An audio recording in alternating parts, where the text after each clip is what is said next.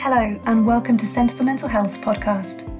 Here at the Centre, we're dedicated to eradicating mental health inequalities by changing policy and practice.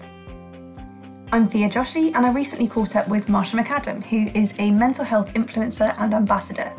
She's also been given a diagnosis of borderline personality disorder. I loved chatting with Marsha about how she's used her own experience of mental health difficulties to create meaningful change in services.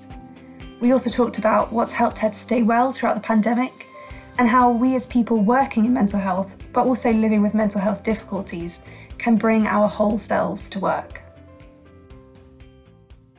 So I'm delighted to be here today with our very own Marsha McAdam. Marsha has been an ambassador for Centre for Mental Health for a few years now, and um, we are so grateful to you for your wisdom and your experience. So tell us a little bit about yourself, Marsha. Uh, so um, I have a diagnosis of borderline personality disorder, otherwise known as emotional unstable personality disorder. Um, I have chronic fatigue, type 2 diabetes, and fibromyalgia, to name a few. Um, um, but I'm also um, a physical and mental health campaigner, and over the last few years, been given various opportunities and various platforms and I've started to learn to have pride in what I do. Um, and at times it does feel surreal, like I'm living in a fairy tale. And as I always say, it's because of staff or people like yourselves from the Centre for Mental Health that encourage and support me to be me. Oh, well, Marsha, you are such uh, an asset and encouragement to our team. We love having you as part of our sort of Centre for Mental Health Family, which is cheesy, but um, yeah, we really value you. And yeah, Marsha's been amazing um, across lots of different platforms um, in talking about her own experience and also in um, shaping policy and shaping services. Um, I know in Greater Manchester, but it sounds like uh, nationally. And um, so, yeah, you're an amazing asset to our team. And I just wondered if you wanted to tell us a little bit more about um, your experience of this diagnosis of um, borderline personality disorder. Uh, so this is about my my personal experience. I know that the label um, can um, often be contentious, but for me, it being given that diagnosis meant that I was then able to go on to have um, the life changing and life saving therapy called mentalization based therapy.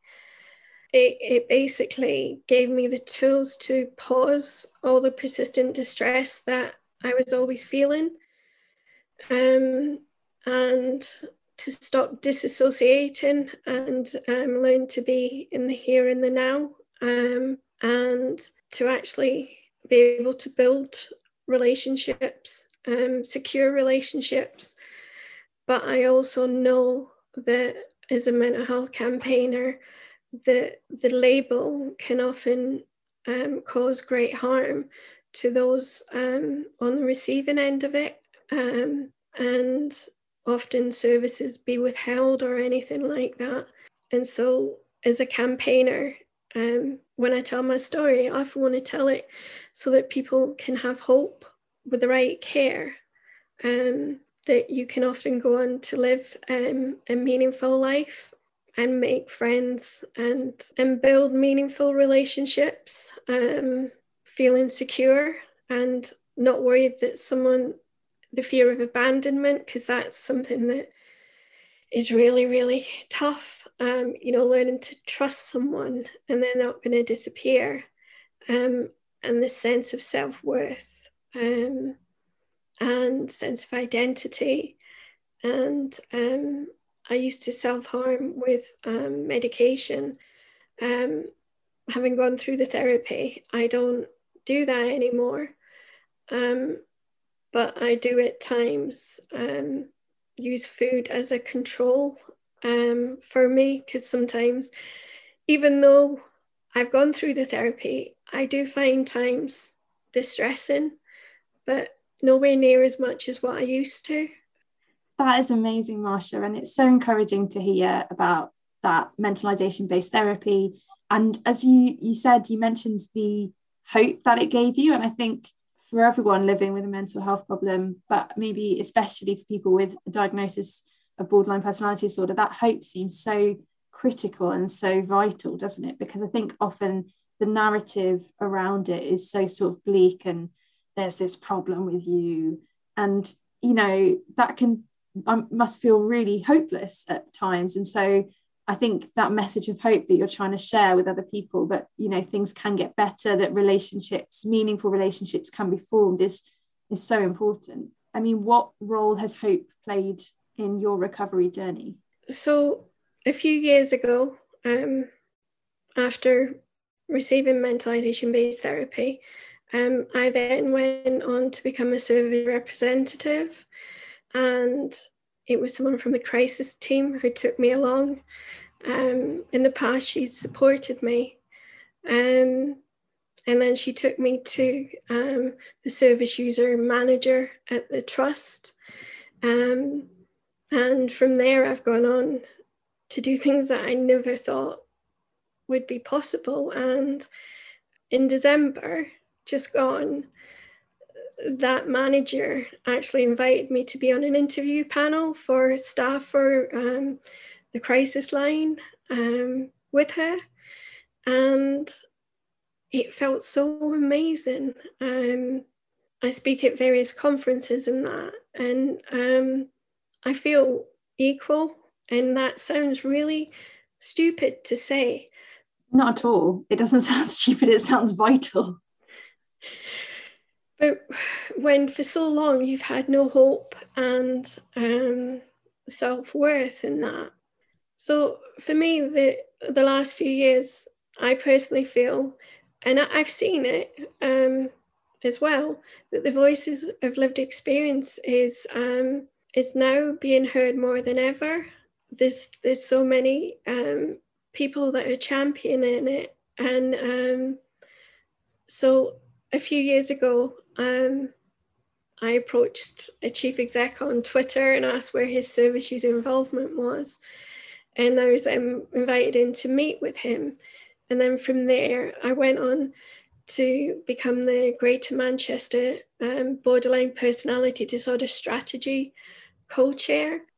And so I feel that, especially around the label at the minute, um, there's so many people that working to actually really do something and they really care and they're really passionate and they, they know just how things have been people have been let down in the past and that's really good but at the same time sometimes i think go and get behind them and push them along hurry up um, i joke about chasing people around with my scooter but it's it's never fast enough, but we need to be hopeful. And um, with some of the funding that NHS England's put in the long term plan um, and the complex emotional needs provider collaborative projects, I'm hopeful, but like I say, it's just a little bit.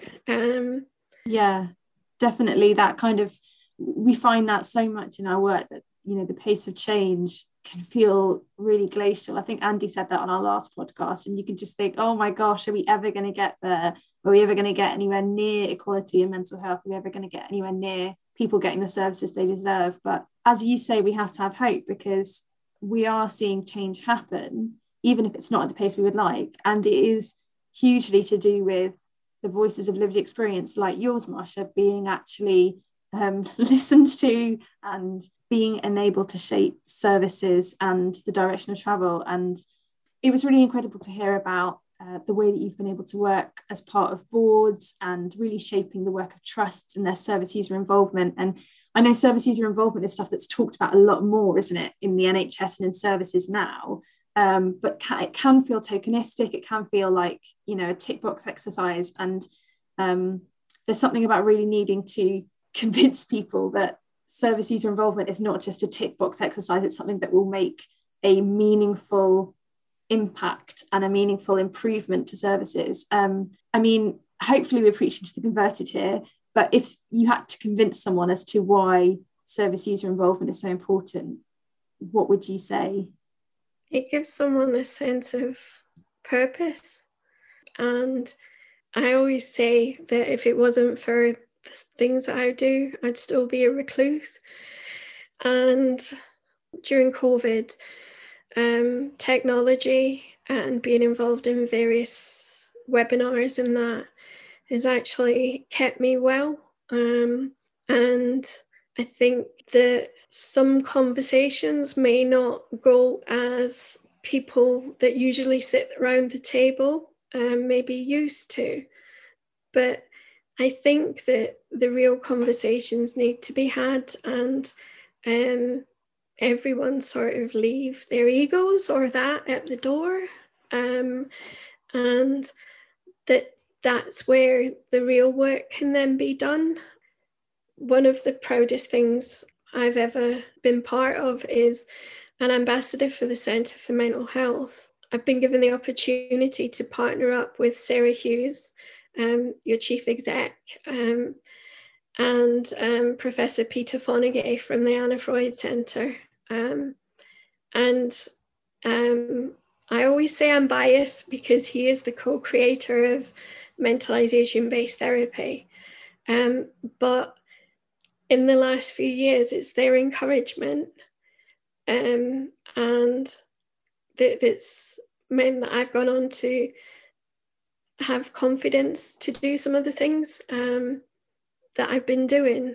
The fact that they give their time um, and that has helped me so much grow as a person, both in the voluntary work that I do, but then also as a person. But then there's the other thing of um, last week or the week before, I got really poorly um, and had to go sort of and get some mental health support. Um, and as a mental health campaigner, I was quite ashamed of that, which is daft, isn't it? Like champion for everyone else to get support.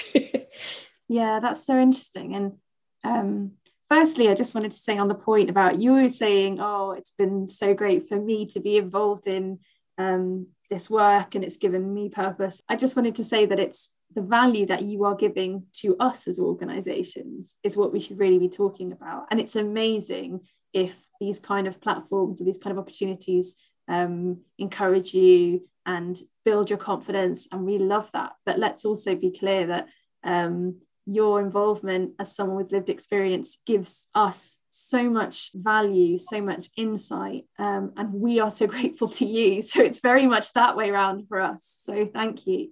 Um, but it's really interesting as well what you said about kind of feeling almost ashamed of, you know, seeking support. It's interesting, isn't it? Even as mental health campaigners, as people working in this field, we can still kind of almost assume that we sort of won't need help. And maybe there's i don't know if there's sometimes self stigma there um, about who we think we are and we're strong. And so we don't need kind of support from other people. It's it's really interesting isn't it? But it is really challenging because you never want to be back in that place do you? When you've been there you'd rather for myself i know i'd rather be talking about it and advocating for better mental health support than i would be the one having to receive it because it's just rubbish one of the things with a lot of the policy stuff that I'm involved in, um, experts by occupation um, do approach me and sort of tell me a little bit about their own journeys. Um, and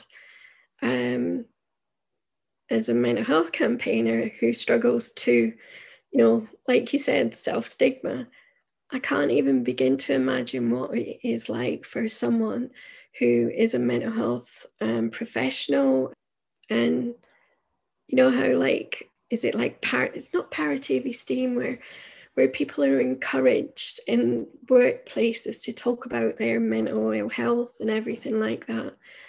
At times i don't think we're, we're near there yet. Um, one of the things about borderline personality disorder um, what keeps me well is um, having boundaries and routine and that. And one of the things that I was worried about is at the beginning of COVID, everything almost closed, didn't it? Um, and so imagine those people that would have had their nine to five job, that would have gone out to work, that, you know, that was their identity. Um, and then all that stopped. And um, that that was something, you know, that I know it sounds a bit way out there, but um, it it was something that sort of worried me. Um, how do we make sure that we have that self worth. Mm. Um, I just think that's such an important point, isn't it? And I think you're right that while there is kind of work going on to encourage people to bring their whole selves to work, I think that's something that mental health uh, first aid England have definitely been doing to try and encourage us, like bringing our whole selves rather than hiding away um, things that we feel stigma about or feel embarrassed about. Um, but yeah, it kind of becomes a whole new level, doesn't it? When we're talking about people who are working in the healthcare system, even in the mental health care system, um, who have their own lived experience. And so it kind of brings a whole new meaning, doesn't it, to the value of lived experience 100% from people who've been through the system, but also more widely in terms of staff um, being able to bring their own lived experience into their work. And I think that's something that we I mean, I'd like to say I hope that it's becoming more of a reality, but I imagine there's a long way to go. I think there's a lot, a long way to go. I mean, um, which hat would you wear? So luckily, I've, you know, I can sort of say, okay, Marsha, I've got BPD and that, and sometimes things are difficult. But it's like when you go into a meeting, do you go as Centre for Mental Health or that, or do you go as you know mm. yeah that's a really interesting point because and that's something i do i i totally empathize with you about because it's sometimes difficult when you're in a meeting with your i find with my centre for mental health hat on. If people start talking about various different things. Immediately my own lived experience comes to the fore and you think well hold on i don't agree with this as someone. But actually i would always you know and despite self stigma and despite the kind of barriers that we've put up between our professional and our personal lives, I would always say that bringing that lived experience with you into the room is actually hugely, hugely valuable. And that's what we're talking about in terms of the roles you do, isn't it? Is that you don't suddenly become Marsha who has a professional hat on, you bring your whole self and that's where we get this amazing value of really having lived experience as a core sort of baked in throughout everything that we are doing rather than it being some weird tick box tokenistic thing like oh have we consulted someone with lived experience i think the centre for mental health um, the ethos and that maybe it makes yourself and others feel secure and comfortable to know that and and that would be amazing if that could help in elsewhere wouldn't it yeah, 100%. And I think also, I mean, without going off on a tangent, that's something that can be really difficult in workplaces generally because we have our, you know, whether it's mental health or completely a different sector, we have our sort of professional selves and we have these values that we think we need to promote, like competency and capability and strength and all of these things. And sometimes that doesn't lend itself to actually sharing or expressing vulnerability or doubt or anxiety because we don't see those as kind of leadership qualities. And actually, I think there's, without harping on about it, there's something really valuable about saying, let's bring our whole selves with our strengths and our weaknesses and our fears and our doubts, um, because actually, those things will shape us as individuals and help us to work with greater empathy and greater insight. So, last week you did um, the Centre for Mental Health did your um, most recent forecast for the mental well-being or the mental health um, for the next few years and it was really stark about 10,000 people sorry 10 million people um, and yeah my worry is I have had boundaries I've had routine and everything and then I'm going back into the workplace after all this trauma that's been uh, COVID and then it sort of I'm just saying me, but you know, just using that as an example. I'm then going back into a workplace and just supposed to be getting on with things. You're right that maybe for some people it might be going back into the workplace that they find really difficult, and that's where they see kind of mental health difficulties emerging. Um, but yeah, our, our figures are that t- up to 10 million people are likely to need mental health support as a result of the pandemic. And as um, my colleague Nick O'Shea mentioned, you know, this isn't that's not even the figure of people who actually will um, experience some kind of mental health difficulty. This is just the people who will actually seek support. So it's actually a larger number, arguably. Um, and there's lots more about that on our website, and I'll stick it in the show notes. Um, but it also made me think, you know, we did some work last year with the City Mental Health Alliance on how businesses, how workplaces can support their colleagues who might have experienced trauma as a result of the pandemic as they come back into work. So I'll also link to that. But yeah, we're going to definitely need a lot of empathy with each other and a lot of understanding and self-care and kindness and all of that kind of stuff, I think, to to do it well. I think it's only the tip of the iceberg, really. Um, those children that were at home during COVID and they've experienced things, probably mum and dad really stressed out and everything else, and the usual sort of coping skills or that, um, going out with their friends or something.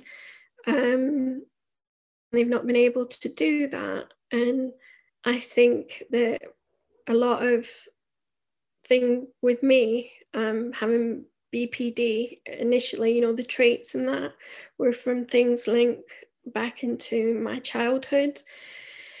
Um, and, um, you know, we, we talk about early prevention and stuff like that, but um, my main concern, and, and it really terrifies me, is that we're saying all this stuff, but when are they actually going to do it? Um, I mean, how much more evidence do they need? Um, and since the first month of COVID, um, people have been saying these things, and um, as someone who does suffer with distress in that and I overthink things um, and at the beginning of COVID I wrote a blog and I was sort of talking about how I used to sort of think you know like on those crappy Saturday night movies and it's sort of um, the end of the world and the you know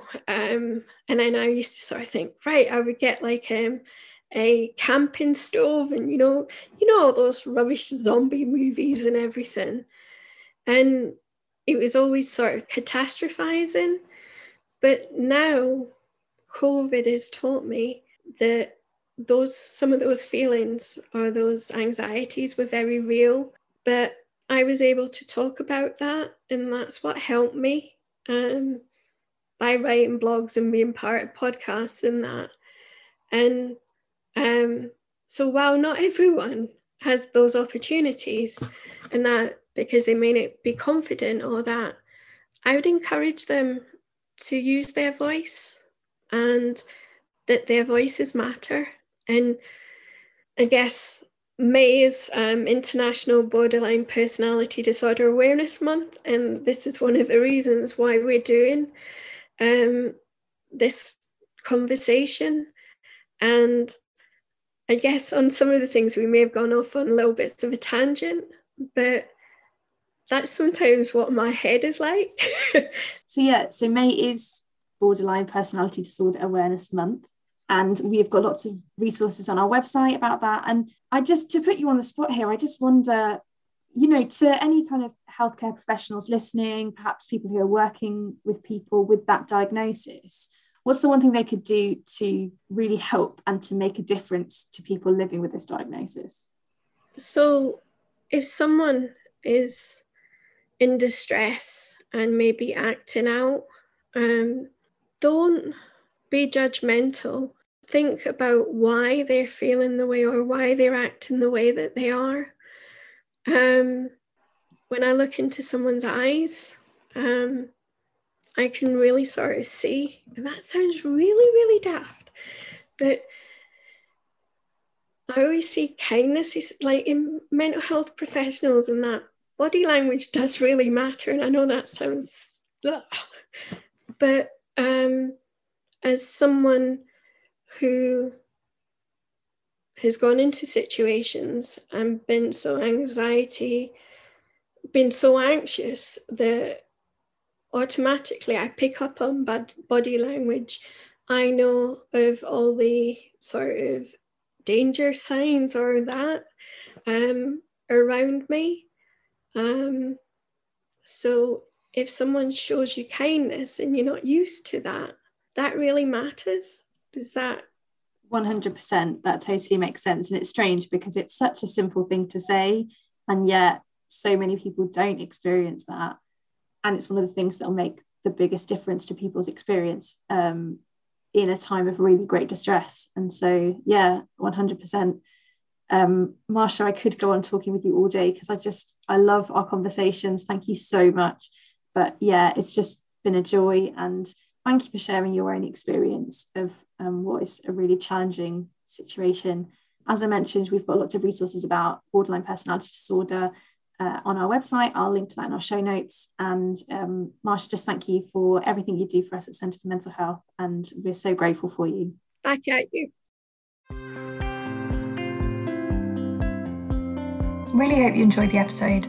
And do let us know what you think by getting in touch via our website or tweeting us at Centre4MH. And to join us in the fight for equality in mental health, please do donate at www.centreformentalhealth.org.uk slash donate.